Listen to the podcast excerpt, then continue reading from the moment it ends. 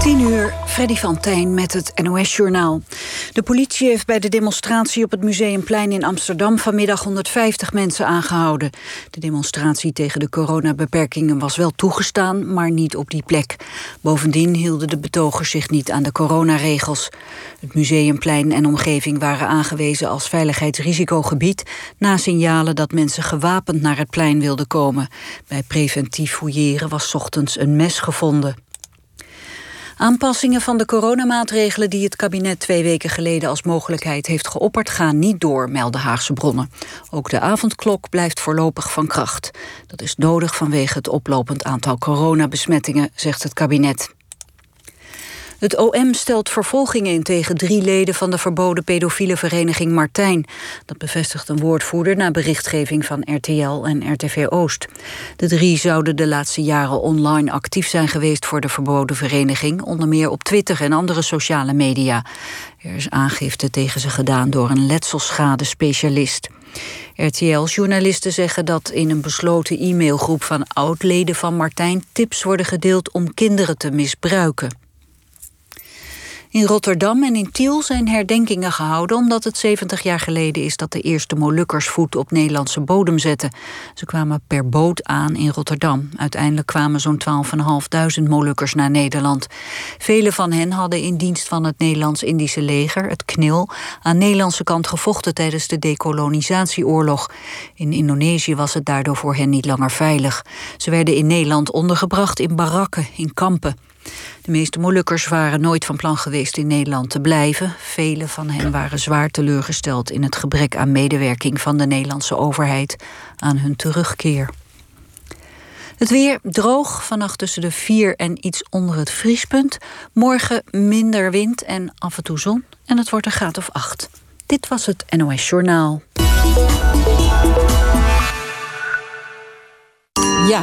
Zo hoort het. Raggers Schoonmaakconvenience. Daar voel je je echt thuis. Schoonmaakbedrijf Raggers. Zo helder als kristal. Getver, getver, getver. Zo zou je waarschijnlijk reageren als je alle bacteriën op het lichtknopje kon zien. Maar gelukkig heeft Sif nu Disinfect Shine. Speciaal voor alle gebruiksoppervlakten. Even sprayen of wipen en alles is weer stralend schoon en veiliger voor jou en je familie. Bye bye bacteriën. Sif, hallo stralend mooi. Wanneer alles weer kan, weten we niet. We weten wel dat we nog steeds minder auto rijden. Dus blijft de kans op schade kleiner. Daarom verlaagt Promovendum je huidige autopremie met 25% als je naar ons overstapt. Promovendum. Verzekeringen voor hoger opgeleiden. Helaas, 2 miljoen mensen betalen te veel belasting door een te hoge WOZ-waarde. Kun jij dit jaar belasting besparen? Doe nu de gratis WOZ-check van Eerlijke WOZ. Zie binnen 1 minuut of jouw WOZ-waarde klopt en hoeveel jij kunt besparen. Ga naar eerlijkewoz.nl. Stap over naar Promovendum en verlaag jouw huidige autopremie met 25%. Ga naar promovendum.nl, ook voor de voorwaarden. De overstap regelen wij voor je. Vraagje van Greet. Ken jij iemand die binnenkort jarig is? Je lieve opa, allerbeste vriendin, gezellige zus, fijne collega, zorgzame... Ga dan nu naar greet.nl en maak een feestje van jouw verjaardagskaart. Zet bijvoorbeeld de naam of foto van de jarige op de voorkant. Greets, zeg het op jouw manier. Ja, en daar is dan de shortlist. Welk boek wordt managementboek van het jaar? We weten het op 22 april. Kijk voor uw keuze op managementboek.nl slash shortlist. Altijd op tijd de jarige verrassen? Sla verjaardagen op in jouw persoonlijke kalender en wij helpen jou herinneren. Ga naar greets.nl.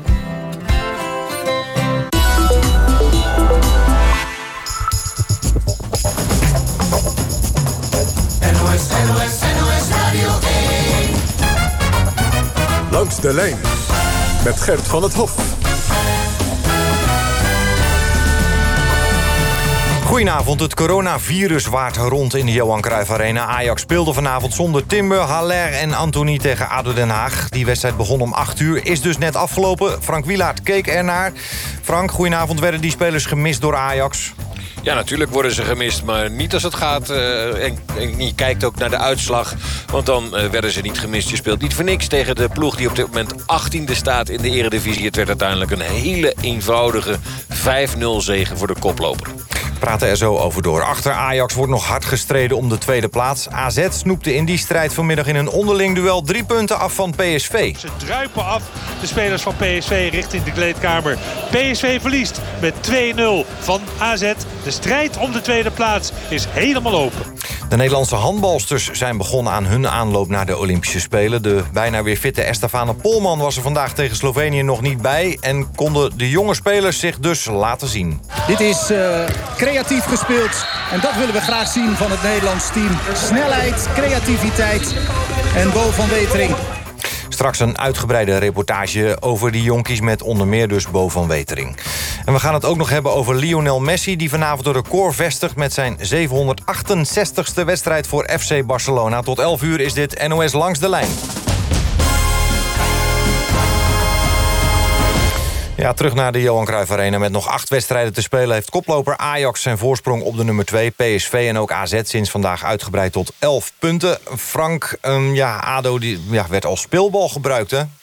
Ja, het was een soort trainingspartijtje. Dan mochten de 11 tegen Ajax spelen. En die hebben geprobeerd zo goed mogelijk Ajax tegen te houden. Dat leverde in de eerste 50 minuten... iedere 10 minuten ongeveer een doelpunt op voor Ajax. En daarna ging Ajax wisselen. En toen stokte de productie. Want uh, Labiat, Traoré, Idrissi, Kudus kregen allemaal kansen. één of meerdere. Maar ze hebben geen doelpunt meer uh, weten te maken. Maar ja, uh, inderdaad, uh, ADO kwam hier eigenlijk alleen maar gewoon deze wedstrijd even afvinken. Zo, dat hebben we ook weer gehad. Door naar de volgende, want iedereen wist wat hier zou gaan gebeuren. ADO zou hier kansloos zijn. Nou, Ajax had bijna 80% balbezit. En is amper op de eigen helft geweest. Ja, af en toe om een bal, weggeschoten bal op te halen. En vervolgens melden ze zich weer op de vijandelijke helft. ADO, ja, dat, dat was eigenlijk echt... Nou ja, jij zei speelbal. Dat is op zich wel een aardige omschrijving. Ja, dan, dan waren er behoorlijk wat afwezigen door, door corona. Is er iets bijzonders aan de hand bij Ajax? Hebben ze een feestje gevierd? Uh, hebben spelers uh, in de kroeg gezeten met elkaar? Als ze dat hadden gemogen, dan hadden ze dat vast wel gedaan. Ja. Maar uh, dat, dat mag niet, dus dat zullen ze ook niet gedaan hebben. Uh, Julian Timber, uh, afgelopen week als ziek afgemeld. Die blijkt corona te hebben. Zijn broertje, ook lid van de Ajax-selectie, heeft het overigens ook. En Haller, die heeft ook een positieve coronatest moeten overleggen... voorafgaand aan deze wedstrijd. Dus ook hij mocht er vandaag niet bij zijn. En Anthony, dat is dan weer net een ander verhaal. Die ging er geblesseerd af tegen Young Boys. En die was onder andere vanwege die reden er vandaag niet bij. Dus het, ja, nou ja, corona, gewoon corona. Ja, dan is de vraag natuurlijk hoe lost Ajax dat op in de spits... op het moment dat Aller wegvalt. is de laatste weken veel om Aller te doen. Brengt nog niet wat men van hem had gehoopt. Dan vooraf is de vraag, uh, stellen ze Tadic op in de spits? Het, het werd Brian Brobby, hè? Ja, het werd Brian Brobby zijn allereerste basisplaats in de Eredivisie voor uh, uh, Brian Brobby. Ja, dat, er zijn fans van Ajax die, die zeggen van... Uh, we willen hem geen minuut meer in Ajax 1 zien. Maar ik vond hem heel goed spelen tegen ADO in de eerste helft. Dat ook hij werd uiteindelijk gewisseld voor Traoré. Die je ook had kunnen verwachten in de punt van de aanval. Hij was een sterk aanspeelpunt.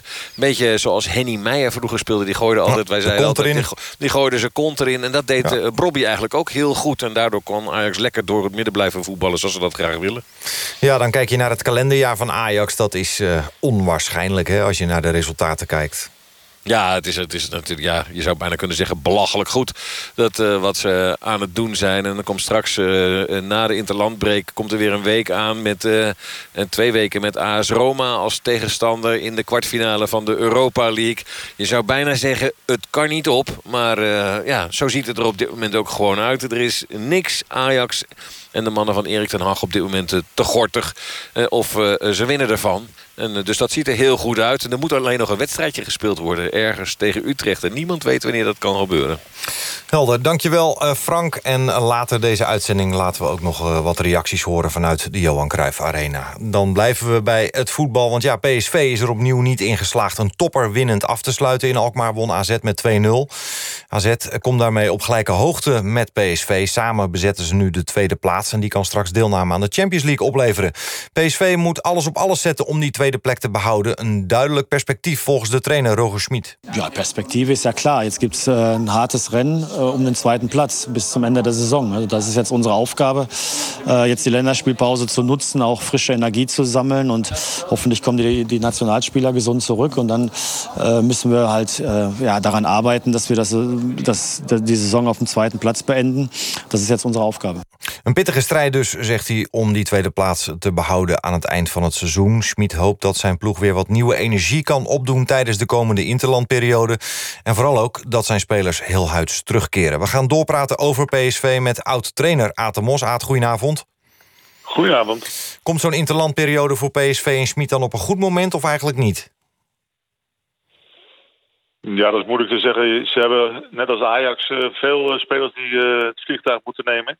Of bij een heel zelftal zitten. Dus je hoopt altijd dat ze fris terugkomen. En dat ze ook goede resultaten halen. En niet geschorst worden of geblesseerd of corona tegenwoordig. Ja, die, die, die strijd om de tweede plaats die is uh, uh, spannend. Die is spannender dan de strijd om uh, de landstitel. Want dat lijkt toch wel beslecht met de voorsprong die Ajax op dit moment heeft. Als je dan kijkt naar mm, de komende wedstrijden... heeft AZ het dan makkelijker of juist PSV? Oftewel, wie wordt er tweede? Ik denk dat PSV toch tweede wordt. Het programma van AZ is zwaarder. En die moeten nog naar Ajax toe, die moeten nog naar Groningen toe. En dat zijn tegenstanders waar ze normaal gesproken toch uh, moeite mee hebben. En uh, PSV heeft uh, veel kleintjes tussen aanhalingstekens. En zullen toch ook wel het scorend vermogen weer terugvinden. Ik geloof ja. dat PSV toch tweede wordt. Ja, en hoe kan het dan toch dat het vandaag dan, dan weer niet lukt in een, in een topploeg? In een topwedstrijd? Nou ja, dat heeft PSV is vaak schuldig aan twee dingen de aantrekkelijkheid, die verzorgen zij altijd door open te spelen, aanvallend. En dat, dat lukt alleen als ze dan snel op voorsprong komen in wedstrijden. En als dat niet lukt, hoe langer het gaat duren, hoe kwetsbaarder ze dan worden. En dat heb je vandaag ook weer gezien. Ze spelen open, aanvallend in een uitwedstrijd. Ze moeten voor de rust moeten ze er zeker twee of drie maken. Dat laten ze, dat laten ze dan liggen. Ja, en dan komen de problemen. En dan worden de ruimtes wat groter. En dan word je afgestraft. En uh, ja, dat is... Uh, het uh, euvel bij dit PSV op dit moment. En dat heb je ook gezien tegen Feyenoord. Feyenoord die kon eigenlijk van tevoren al zeggen dat ze een goede wedstrijd gingen spelen... omdat je ruimte krijgt en vanuit de counter zijn ze gevaarlijk. Ja, PSV speelde twee keer tegen Ajax, twee keer tegen Feyenoord... twee keer tegen AZ, zonder ook maar één keer te winnen. Aanvoerder Denzel Dumfries merkt wel dat dit een klein beetje... in de hoofden van de spelers is gaan zitten voorafgaand aan deze wedstrijd, voor de vorige wedstrijd tegen Feyenoord, merkte hij dat het nog niet echt speelde. Afgelopen wedstrijd merkte hij wel dat we, dat we met meer jongens wel mee bezig waren. We, hebben elkaar ook erop geattendeerd dat, uh, dat je op een gegeven moment wel een topwedstrijd moet gaan winnen. Uh, en dat is vandaag weer niet gebeurd. En uh, ja, ik vind met onze kwaliteiten die wij hebben, mag dat niet gebeuren. Moet je minimaal ja, wel een aantal toppers wel winnen. En um, ja, ik denk dat het ook wel een beetje een repeterend verhaal is. Dat we ook wel de kansen wel creëren, maar niet ja, onszelf niet belonen. En um, ja, dan maak je het jezelf gewoon heel moeilijk, zeker in uh, topwedstrijden. Hoe pak je dit nou als coach aan? Hoe heb jij dat altijd met jouw jarenlange ervaring gedaan? Uh, voorkomen dat, dat ja, het, het verliezen van topwedstrijden inderdaad in die hoofden gaat zitten? Nee, ik moet eerlijk zeggen dat ik bij de, bij de clubs waar ik dan gewerkt heb... heb ik nooit zo'n lange reeks gehad dat ik eigenlijk eh, geen wedstrijden won. Maar ik, zie, ik kan wel bijvoorbeeld een analyse maken... waardoor ze steeds weer in de fout gaan. Nou, dat, dat, heeft gewoon te maken met het feit dat hij, hij speelt dusdanig aanvallend... Uh, dat, uh, dat je bent verplicht eigenlijk om te scoren. En uh, als, dat, als dat niet gebeurt, ja, dan worden die ruimtes die worden zo groot... en de linies komen zo ver uit elkaar te liggen... dat het voor die, voor die centrale vier ook niet meer te doen is. Als je vandaag ziet dat deze vier geven... Ja, en onze vriend Sankaré met Rosario, ja, die, eh, die zijn voetballend niet zo geweldig, maar die kunnen dat, uh, dat, dat dan niet meer dichten. En dan komen er enorme mogelijkheden voor de tegenpartij. Betekent dat dan eigenlijk dat je zegt... Um, ja, Smit moet ze gewoon misschien niet zo aanvallend uh, laten spelen? In zulke ja, wedstrijden? Hij, hij, zal best eens wat concessies moeten doen, maar... Hij, ik heb het soms het idee, dat heb ik al meerdere keren gezegd hij dat eerste jaar gebruikt om als een soort laboratorium te kijken tot ver, welke spelers zijn geschikt voor het systeem wat ik wil spelen. En dat is uit, uitzonderlijk aanvallend. En ik moet ook zeggen, als je de, het publiek dan uh, hoorde uh, in, de periode met Van Bommel was het heel saai. Maar er is nu altijd wat te beleven bij PSV. Het is, het is modern voetbal, aanvallend voetbal. Maar er ontbreken een aantal figuren die, die, en posities die niet sterk genoeg zijn. En dat denk ik vooral aan, aan het hart van, van, van de verdediging. Die vier die verdedigend staan die ik net noemde. Dat is een grote tegenstelling tot de vier die eigenlijk het aanvallende verschil maken. Kutse, Kakpo, Sahavi en, en Malen. Dat is wel van, van grote klasse. Ze hebben, dat heeft iedereen wel eens in een, in een bepaalde fase van een competitie. Dat je wat ongelukkig bent met het afwerken. Maar die vier die achterin staan, die zijn eigenlijk te weinig. Ja. Um, dan noem je niet de naam van Iataren. Dat is ook logisch, want die, die speelt niet of nauwelijks. En als hij speelt, dan speelt hij een paar minuutjes. Wat vind jij daarvan dat hij invalt in minuut 87? Ja, nou ja. Hij, hij kiest en uh, hij... Ik denk dat hij een hele goede trainer is, laat ik dat vooropstellen. Uh, ik ga niet mee in de emotie van, uh, van de uitslagen. Maar wat ik hoor van de spelers en wat ik ook gezien heb... is, dan, is volgens mij een toptrainer. die, die de juiste keuzes maakt naar gelang wat hij ook op training ziet.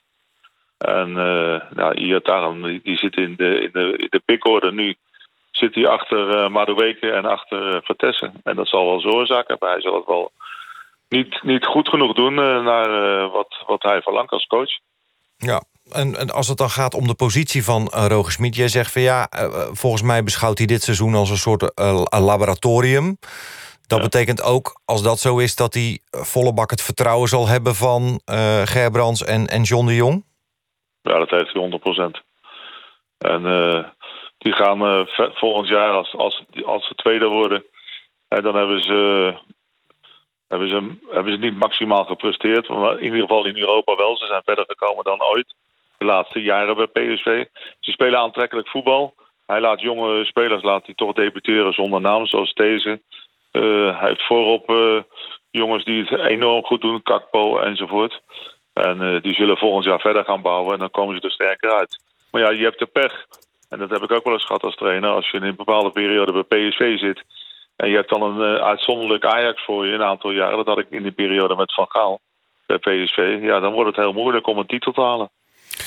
Ja, en dat gaat uh, dit seizoen sowieso niet gebeuren. Dankjewel, Aten Mos, voor jouw kijk op PSV.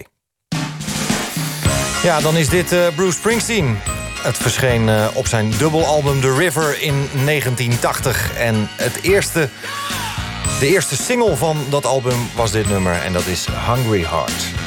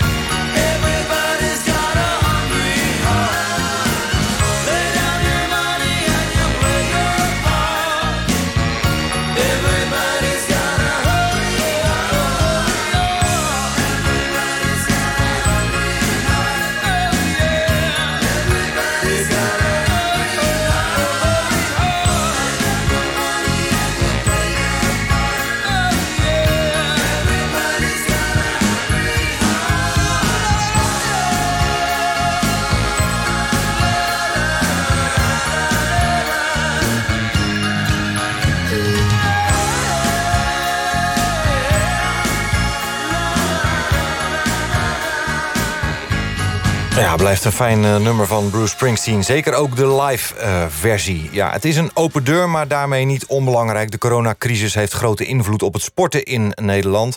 Nederlanders worden steeds minder fit door uh, de lockdown... ziet ook sportkoepel NOC-NSF. Uit onderzoek komt naar voren dat 4,5 miljoen Nederlanders aangeven... minder te sporten omdat de sportclub dicht is. Vooral kinderen tot en met 12 jaar en jongvolwassenen tot en met 30 jaar...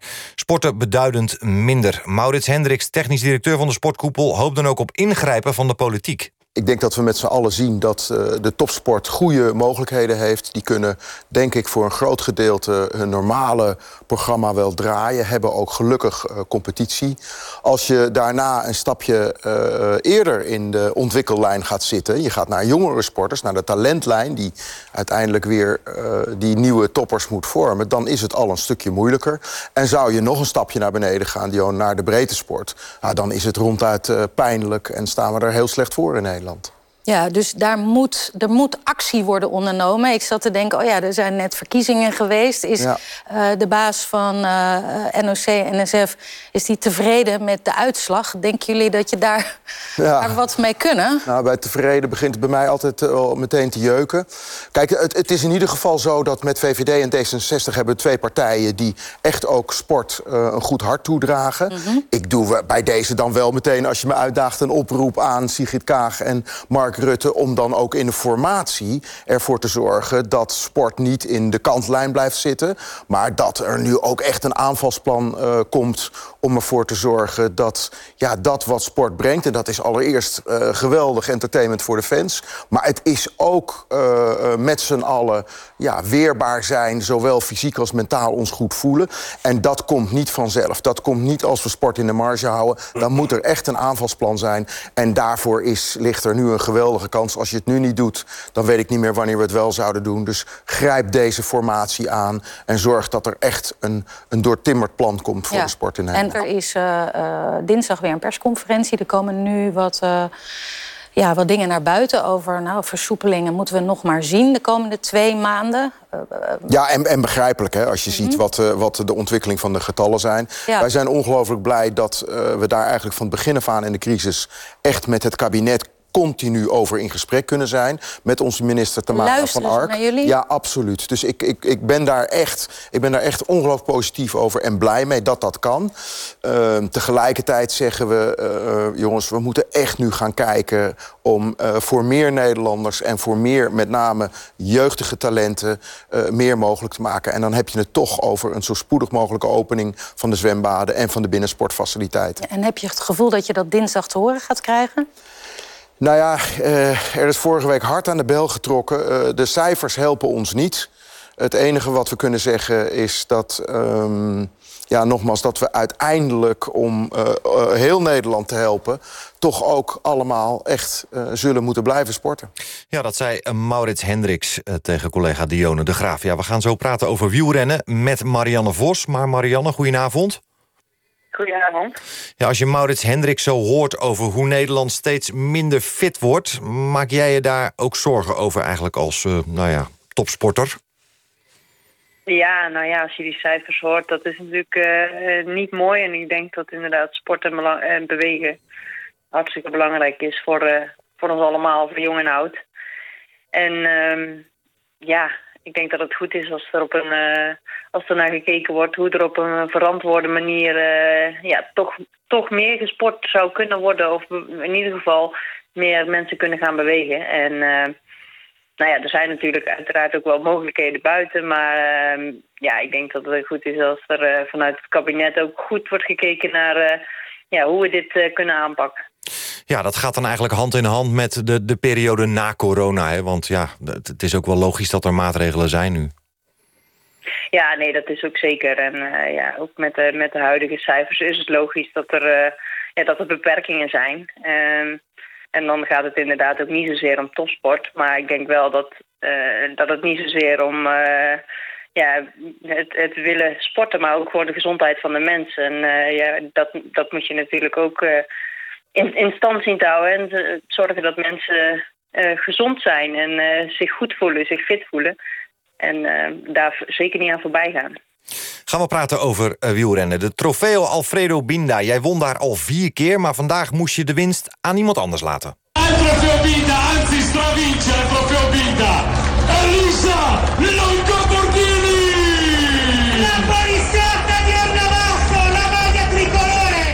Dat klinkt uh, fantastisch, al hadden we liever een andere naam gehoord uit uh, de speakers. Het, het, werd de naam van Elisa Longo Borghini. Zij won na een solo van 25 kilometer. Jij, Marianne Vos, werd de tweede. Wat is dat eigenlijk voor wedstrijd?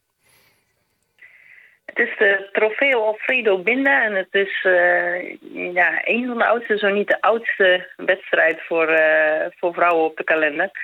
Um, ja, hij staat als Italiaanse voorjaarsklassieker daar tussen al de, al de klassiekers in de lage landen. Is dit een beetje een vreemde eend in de bijt, maar wel een hele mooie wedstrijd. En uh, ja, vandaag was die. Ja, wat maakt hem zo mooi?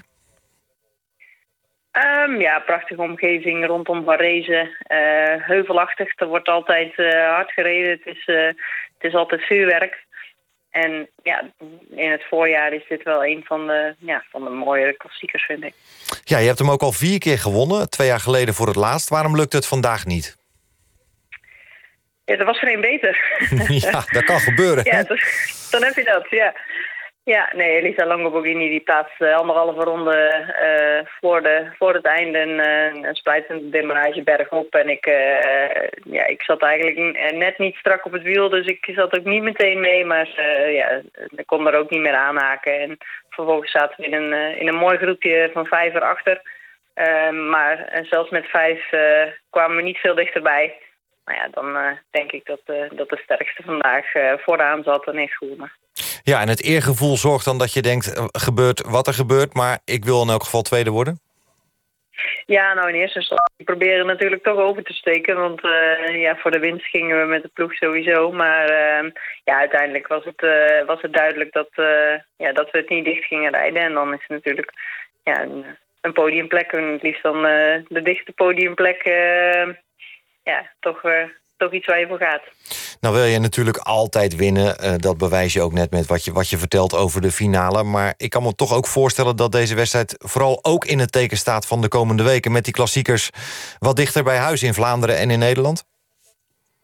Ja, zeker. zeker. De komende weken staan er hele mooie klassiekers op het programma. En inderdaad, dit is uh, een van de mooie, mooiere. En uh, ja, dat is juist omdat hij in Italië is. Maar dichter bij huis liggen liggen ook uh, hele mooie doelen. En komende week uh, rijden we alweer in Gent-Wevelgem. De week daarna in de Ronde van Vlaanderen. En dan uh, later in april komen we zelfs weer naar Nederland. Dus dat zijn zeker klassiekers waar ik naar uitkijk. Kijk, het vorige seizoen was, was raar. Alles werd op andere momenten gereden. Dat wil zeggen dat de voorbereiding ook totaal anders was voor iedereen.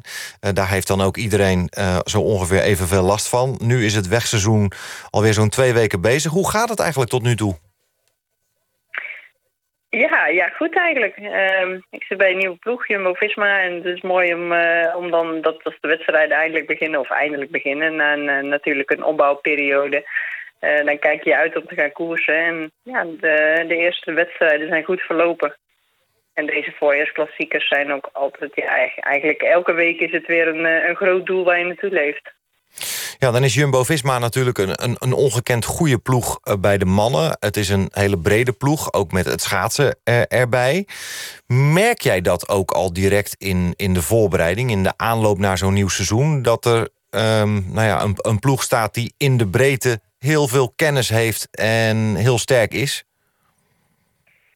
Ja, Jumbo-Visma is natuurlijk een ontzettend grote, sterke organisatie met uh, op, op alle vlakken kennis. En uh, ja, dat is wel iets wat je, wat je voelt en meeneemt. En maar wat het mooiste is, dat het ook uh, gedeeld wordt op alle fronten. Dus dat je daar ook van mee kunt profiteren als vrouwenploeg zijnde. En, en ja, dat, dat, we zijn een nieuwe ploeg, maar eigenlijk uh, ja, merk je al dat het uh, goed rolt op alle fronten. Elk detail wordt, uh, wordt over nagedacht. En ja, op die manier kun je natuurlijk die, die, die laatste procentjes waar je in topsport naar op zoek bent, ja, ook gaan, gaan, gaan zoeken en vinden. En heb je dan ook het gevoel dat jij ook iets kunt toevoegen aan die ploeg? Niet zozeer alleen die vrouwenploeg, maar Team Jumbo-Visma in algemene zin?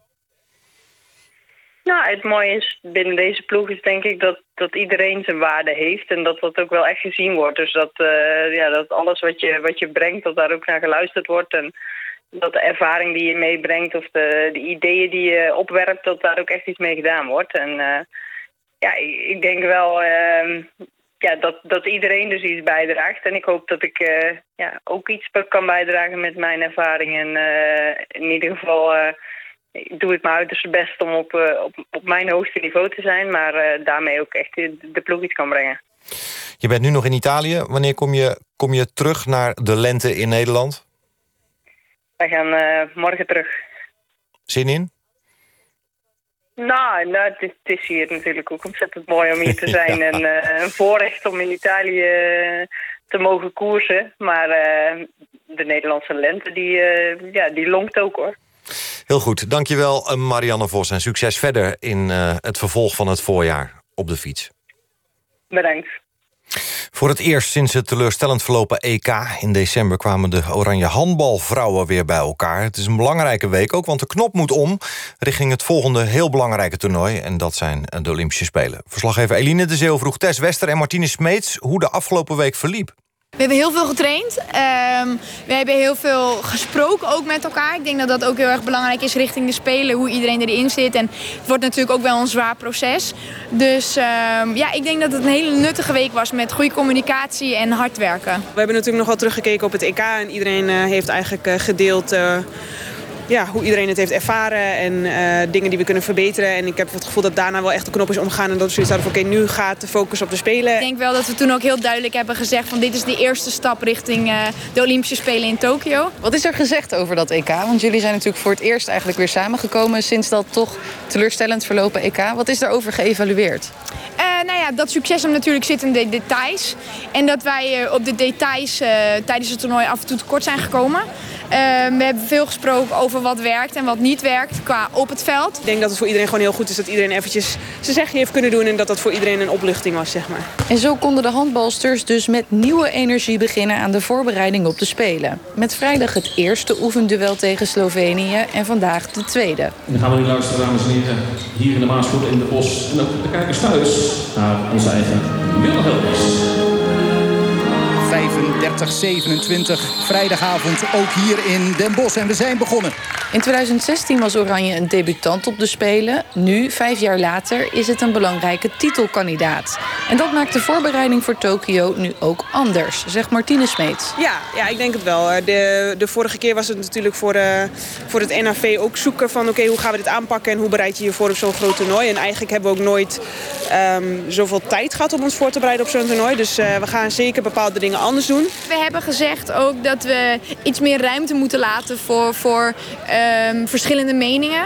Dat we niet kunnen verwachten dat iedereen een voorbereiding van zes weken uh, dezelfde benodigdheden heeft en dezelfde wensen en doelen. Maar dat het wel uh, als team geleid moet worden. Ik denk uh, dat we er ook met een andere mindset ingaan. Um, we zaten toen als team natuurlijk ook in een andere fase van onze ontwikkeling. En um, ja, ik denk dat we daar veel lering uit hebben getrokken. En ik, ik hoop dat dat deze spelen zeg maar, zijn vruchten af gaat werpen. Zes weken, 24, 7, 7 dagen per week met dezelfde gezichten om je heen en met z'n tweeën op een kamer. Dat kan gewoon heel erg, uh, dat kost heel veel energie.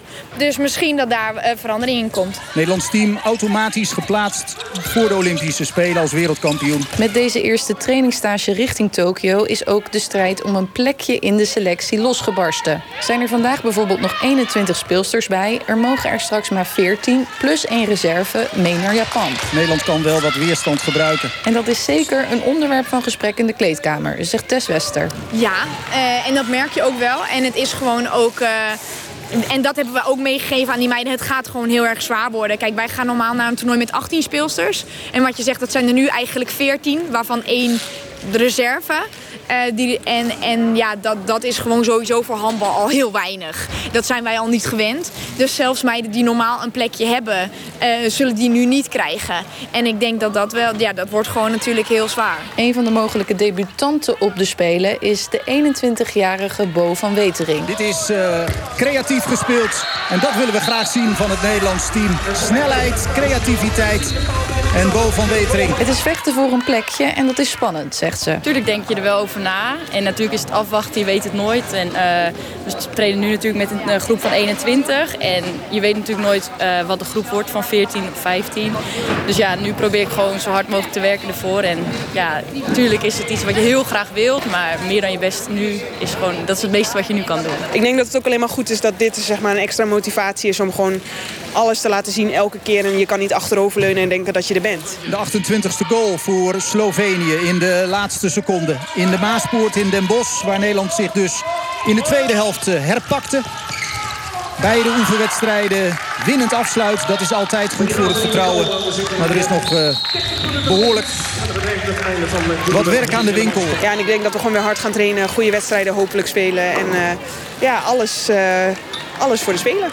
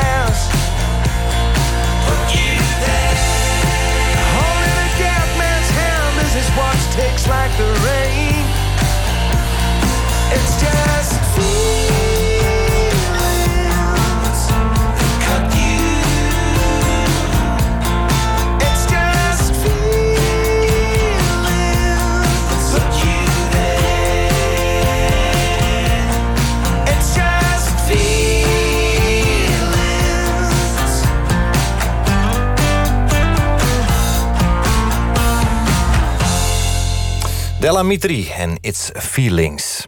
Ajax won vanavond kinderlijk eenvoudig van ADO Den Haag. In de Johan Cruijff Arena werd het 5-0. Vorige week werd met een kleine cijfers gewonnen van Pek Zwolle... en was Erik ten Hag niet helemaal tevreden. Nu was hij wel goed gemutst. Wat dat betreft zit er verbetering in. Maar dan denk ik nog dat uh, de effectiviteit... kan nog vele malen hoger. Maar uh, ik ben wel tevreden met het veldspel. En, maar ik moet zeggen, ik heb er wel van genoten. En ik hoop de mensen thuis ook. Want ik denk dat er ontzettend veel beweging in, in de ploeg zat. Dat we ja, goed, goed geprest hebben. Dat er dus heel veel tempo in die wedstrijd zat. Uh, mooie kansen en mooie goals. Voor de mensen thuis is het alleen dan vervelend... dat, dat de einduitslag al bereikt is vijf minuten na rust. Ja, um, ik denk dat we na rust hebben die kans ook bij elkaar gespeeld. Maar dan zit er net een handje tussen of net een voetje tussen. En dan mag het niet zo zijn. Hè. Net in die afronding, net de, de laatste uh, beetje finesse ontbreekt dan. Maar ja, voor rust denk ik meer dan goed gemaakt. Want dat is eigenlijk nog wel in een wedstrijd als deze... het moeilijkste wat een tegenstander als ADO van je vraagt. Hè? 100% concentratie, 90 minuten lang. Ja, maar ik vond dat we dat op heel veel uh, vlakken van het voetbal juist ook waren. Ik denk ook na rust hebben wij aan de bal... ze hebben goed blijven voetballen. Ja, dat vind ik ook. Maar ik bedoel, dat is niet makkelijk. Nee, en ik heb ze gewezen op de wedstrijd in Den Haag. Dat we ook met rust 4-0 voor stonden. En toen verzandde het. Een matige tweede helft, maar dat kun je vanavond niet zeggen. Het enige wat aan ontbrak was nog inderdaad twee of drie goals erbij. Want het is toch zo dat je die motivatie ook in de tweede helft uit jezelf moet halen? Nou, dat is ook zo, maar dat heb ik ook van de, van de ploeg gezien. En ook zeker van de invallers. Maar wat ik zeg, net ja, die fine-tuning, eh, de laatste setje, eh, de finesse... dat was er even niet. Maar uiteindelijk hebben we ook de tweede helft ook kansen bij elkaar gespeeld.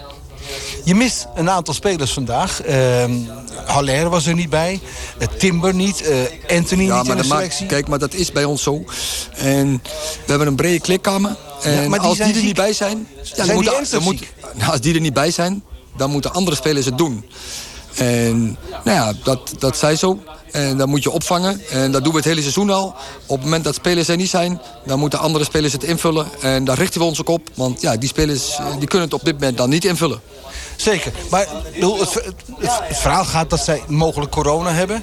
Is, is, is, is dat een gevaar voor de, voor de ploeg nu? Dat denk ik niet. Hè, want um, uh, of het uh, corona is, dat laat ik in het midden. He, dat, uh, daar worden dan vaak snel conclusies aan verbonden. Vanuit medische redenen zijn deze spelers er niet bij. En jullie zullen volgende week gezien of ze er wel weer bij zijn. Ja, dus het is niet dat je daar nu heel grote zorgen maakt? Nee, Nee, maar ik zeg, er staat nog steeds een goede ploeg op het veld. En ja, er zijn wel vaker spelers weggevallen in de afgelopen maanden bij ons. En dan weten we het op te vangen. Nu sta je 11 punten voor en je hebt nog een wedstrijd minder gespeeld. Wat zijn nu de doelen? Zo snel mogelijk kampioen worden? Het doel is volgende wedstrijd winnen. En, en, en verbeteren. en ik heb vandaag weer een beter elftal gezien. weer meer beweging. En daar ben ik heel blij mee. En ja, op die, uh, op die wijze moeten we verder gaan. En als je van dag tot dag verbetert... dan hoop ik dat je aan het eind met de titel kunt staan. Dat zei de trainer van Ajax, Erik ten Hag, in gesprek met Frank Snoeks. Messi, Messi, Messi, Messi, buscando el mosquito. Continua Messi, la pone Messi para Des. Des, Des. Gol!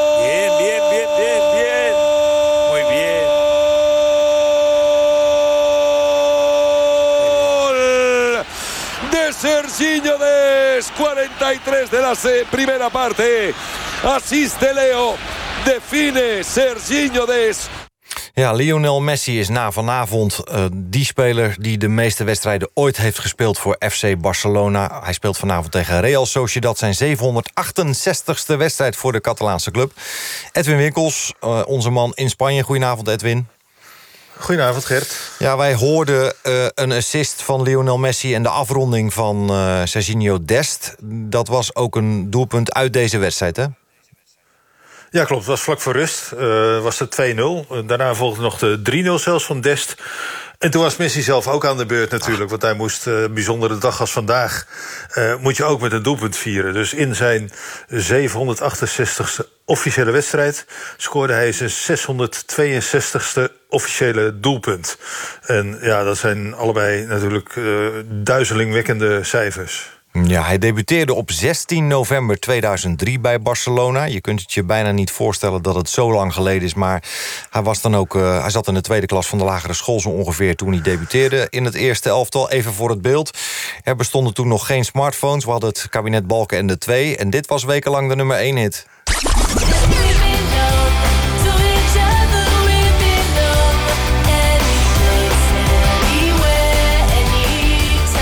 Ja, en Nena en Kim Wilde, die inmiddels uh, allebei ruimschoots de 60 zijn gepasseerd... blijft overigens wel een leuk liedje.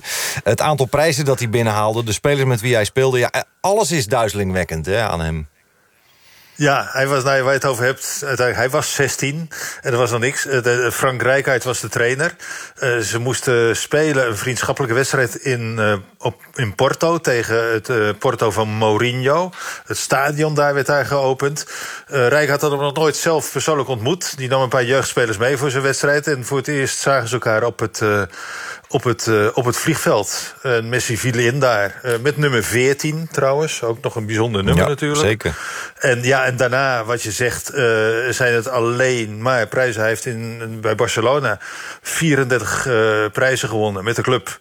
Eh, twee nog met Argentinië. Waaronder zijn aller, allereerste prijs trouwens was in Nederland. Dat was een WK onder 20, uh, wat in 2005 werd gespeeld. En pas daarna kwam, kwam uh, de eerste titel met, met Barcelona. Maar ehm, ja, dat die lijst van prijzen, ook individuele prijzen. Zes keer de gouden bal, of de best heet dat nu. Zes keer de gouden schoen van topscorer van Europa. Uh, het is allemaal niet bij te houden. Vier keer de Champions League. Uh, tien keer een kampioenschap in Barcelona. Nou, om de eerste tien titels te halen... Uh, moest Barcelona 70 jaar bestaan. Daarvoor wonnen ze eigenlijk bijna nooit, ondanks de naam. Dus met Messi is terecht ongelooflijk veel veranderd in Barcelona... maar ook in het, uh, in het voetbal in het algemeen. Ja, nu is Messi er in zekere zin mede verantwoordelijk voor... dat uh, Barcelona in misschien wel de grootste crisis uh, ooit zit. Want ja, hij verdient een astronomisch salaris waar je over kunt discussiëren. Um, je kunt ook zeggen, hij is iedere euro meer dan waard geweest. Maar hoe dan ook, um, ja, heeft de penningmeester wel wat steekjes laten vallen bij Barcelona. Um, nu ging het ook lange tijd sportief heel slecht.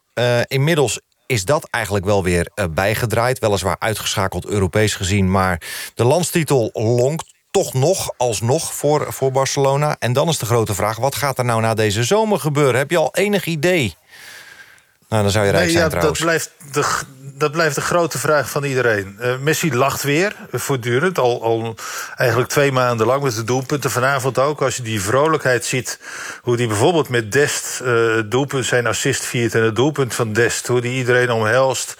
En dat speelt eigenlijk al weken zo. Hij, hij is zelf weer het scoren geraakt. Hij heeft zich, denk ik, over zijn moeilijke moment heen gezet... van begin van het seizoen dat hij weg wilde, uh, moest blijven.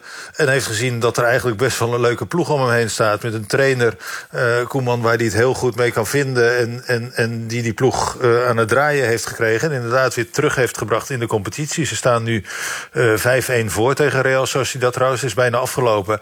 En komen dus weer gewoon op de vier punten van Atletico Madrid... met, met nog een een kwart van de competitie te gaan. Dus alle kansen, ja. En dan wordt er gezegd, als Messi gelukkig is... Dan, en ziet dat hij een ploeg om zich heen heeft... die in de zomer nog versterkt moet worden... waarmee hij nog wat kan winnen... dan blijft hij liever in Barcelona... dan dat hij nog uh, naar een andere Europese stad gaat... waar je ook niet zeker weet wat je overkomt. Kan je overkomen zoals Ronaldo die naar Juventus ging... en nu daar wordt afgeserveerd... omdat hij het nu niet meer zo goed zou doen. Uh, dus de kans dat Messi blijft, ook met die nieuwe voorzitter Laporta... waar hij heel goed mee kan opschieten. De kans dat Messi blijft, uh, en dan ongetwijfeld voor veel minder geld... dan dat hij nu heeft verdiend, uh, blijft aan, is, is, wordt steeds groter. Ja, maar dan moeten ze hem wel compenseren door hem een contract voor het leven aan te bieden of zo... zodat hij ook na zijn voetballoopbaan nog jaarlijks heel veel geld gaat incasseren, want... Ja, ja je, je, mag aannemen dat het allemaal niet meer met wat hij verdiend heeft. Je zei het al, hij is niet de schuldige trouwens van die financiële crisis van Barcelona. Nee, want Barcelona kon hem zoveel betalen... omdat ze dankzij Messi uh, 1 miljard euro per jaar gingen verdienen. En, en, en een tweede daarvan kwam, marketing, kwam van marketing, merchandising, uh, et cetera. En heel veel via, via Messi. Dus uh, ja, ik weet niet, dit geld wat hij nu heeft... kan hij niet eens opmaken de rest van zijn leven.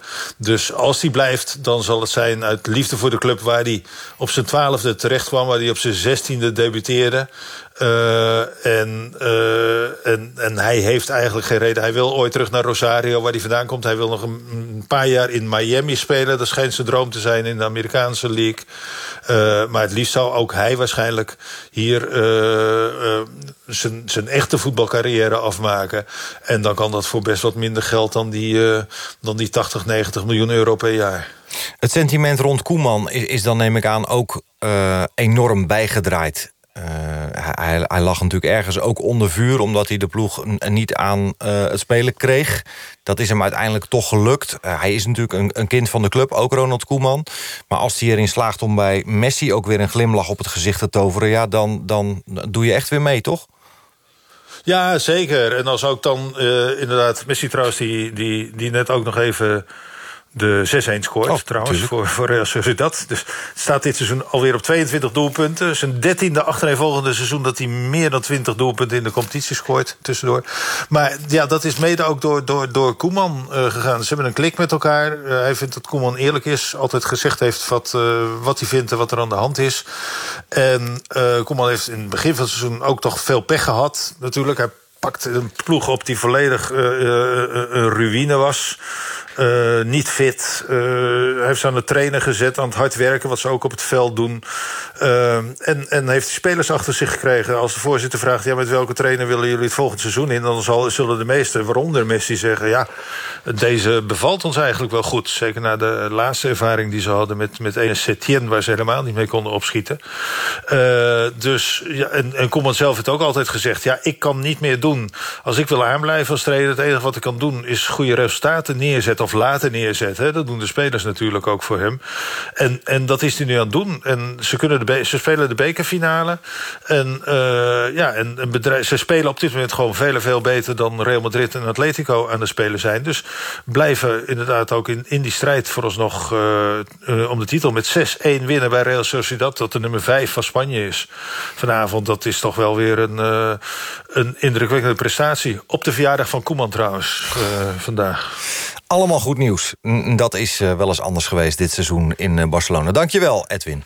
The winner to organize the 2022 FIFA World Cup is Qatar.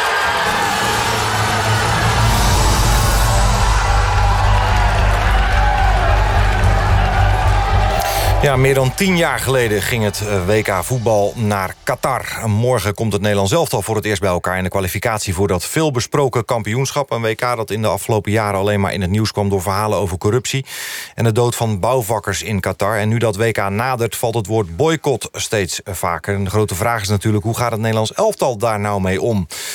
Nou, we gaan het bespreken met onze oranje volger Jeroen Stekelenburg. Jeroen, goedenavond.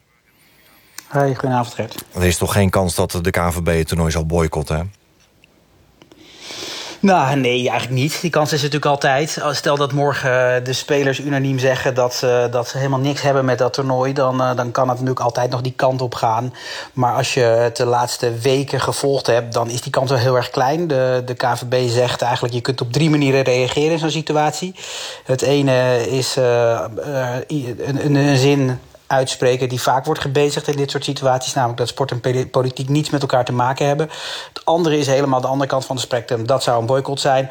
Maar de KNVB kiest eigenlijk een beetje voor de middenweg. Die zeggen van we gaan het niet boycotten. We willen dat de spelers die nou ja, toch in hun carrière niet heel vaak naar zo'n WK kunnen uh, dat niet aandoen. Die mogen ook niet het slachtoffer worden van, ja, van, van wanbestuur.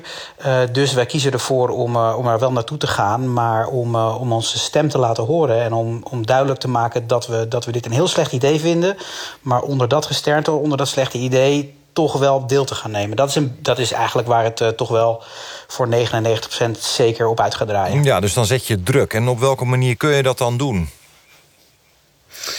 Ja, dat, een hoop mensen zullen zeggen dat is toch een beetje voor de bühne. Hè? Die, die, die zijn dan scherper en die zeggen van uh, je moet er niet naartoe gaan. Dan raak je zo'n uh, regime in uh, Qatar het meest.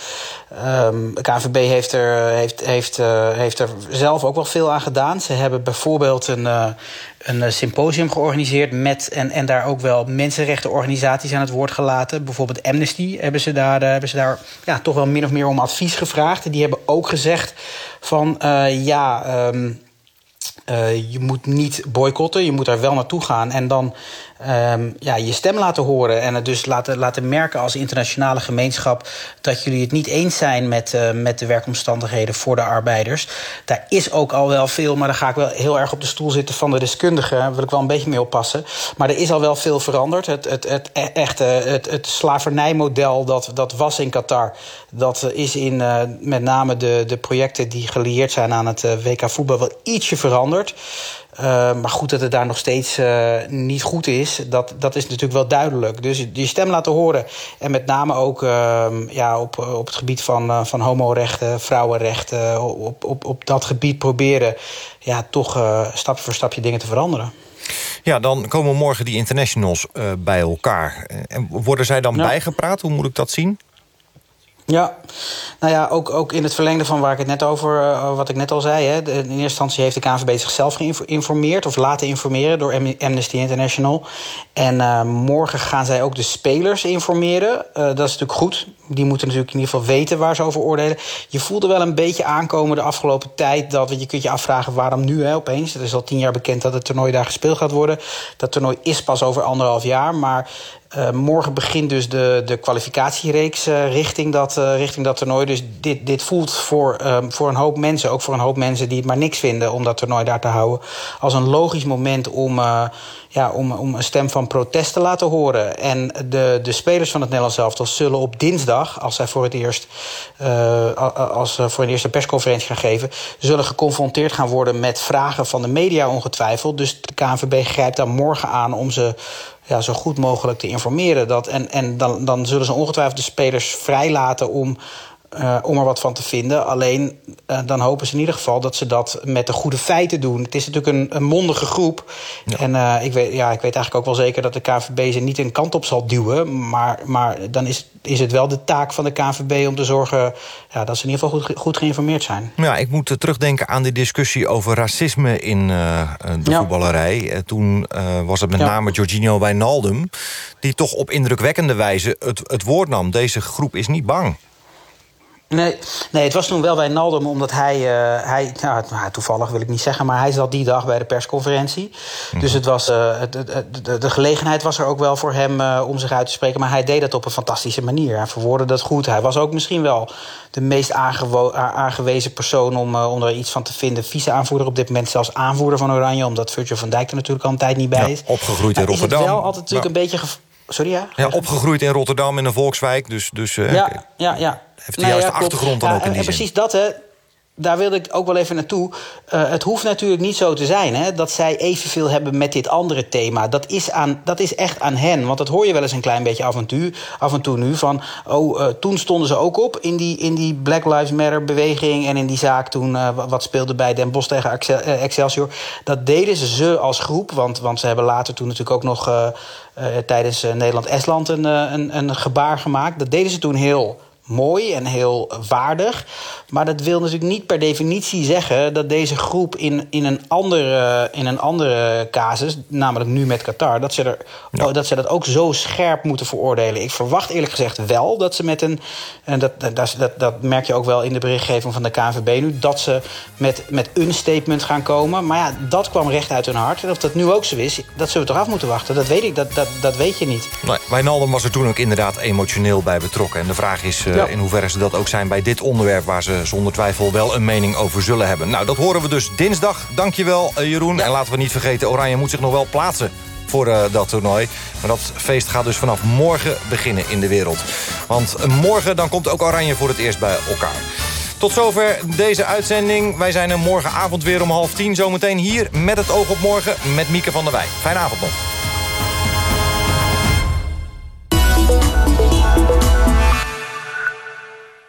Slikt u vaak pijnstillers voor uw reumatische klachten? Zou u deze klachten graag natuurlijk verlichten? Atrosan-tabletten van Avogel helpen bij milde gefrispijn en reumatische pijn... zoals door artrose en artritis. Het is een natuurlijke pijnstiller op basis van Harpagofitum. In Duitsland en Zwitserland wordt het al veel gebruikt om reumatische pijn te verminderen.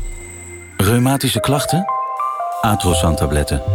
Avogel helpt. Traditioneel kruidengeneesmiddel. Lees voortkoper de aanwijzingen op de verpakking. Ik mag mijn telefoonabonnement verlengen. Alleen, hoe vind ik tussen al die aanbiedingen de beste deal? Best chaotisch. Mobiel.nl zet alle abonnementen overzichtelijk op een rijtje... zodat jij slim kunt kiezen en kopen wat het beste bij jou past. Wie slim kiest, kiest mobiel.nl. Er is buzz rond de bestelbus. Want vanaf nu geeft de overheid subsidie op elektrische bedrijfswagens. Dat geeft jou tot maximaal 5000 euro voordeel op de Toyota Pro-Ace Electric. Toyota helpt je graag verder en geeft ook nog eens 1250 euro extra inruil. Check het snel op toyota.nl. Het zijn de slimme keuzeweken bij mobiel.nl. Bestel de Samsung A52 met gratis Earbuds Plus voor een superscherpe prijs. Wie slim kiest, kiest mobiel.nl. Hallo ondernemers van Nederland. Een handige thuiswerktip van KPN. Laat thuiswerken echt werken door ook vanuit huis professioneel bereikbaar te zijn. Want met KPN 1 MKB ben je overal mobiel bereikbaar op je vaste nummer van de zaak. Je werk is tenslotte waar jij bent. En niet andersom. Werken. We hebben allemaal ontdekt dat het anders kan. Ontdek alle oplossingen voor bedrijven op kpn.com thuiswerken. KPN, het netwerk van Nederland. Bij Lexus zijn we ultiem toegewijd om te zorgen dat voor u alles klopt. Daarnaast is Lexus door de Consumentenbond uitgeroepen tot het meest betrouwbare automerk. Die toewijding merkt u ook in onze service. Met onder andere standaard 5 jaar garantie en nu ook tijdelijk 5 jaar gratis onderhoud bij aanschaf van een nieuwe Lexus. Ontdek alle voordelen op lexus.nl. Met KPN1 MKB ben je overal mobiel bereikbaar op je vaste nummer van de zaak. Zo laten we thuiswerken echt werken. Ontdek alle oplossingen voor bedrijven op kpn.com thuiswerken. NPO Radio 1.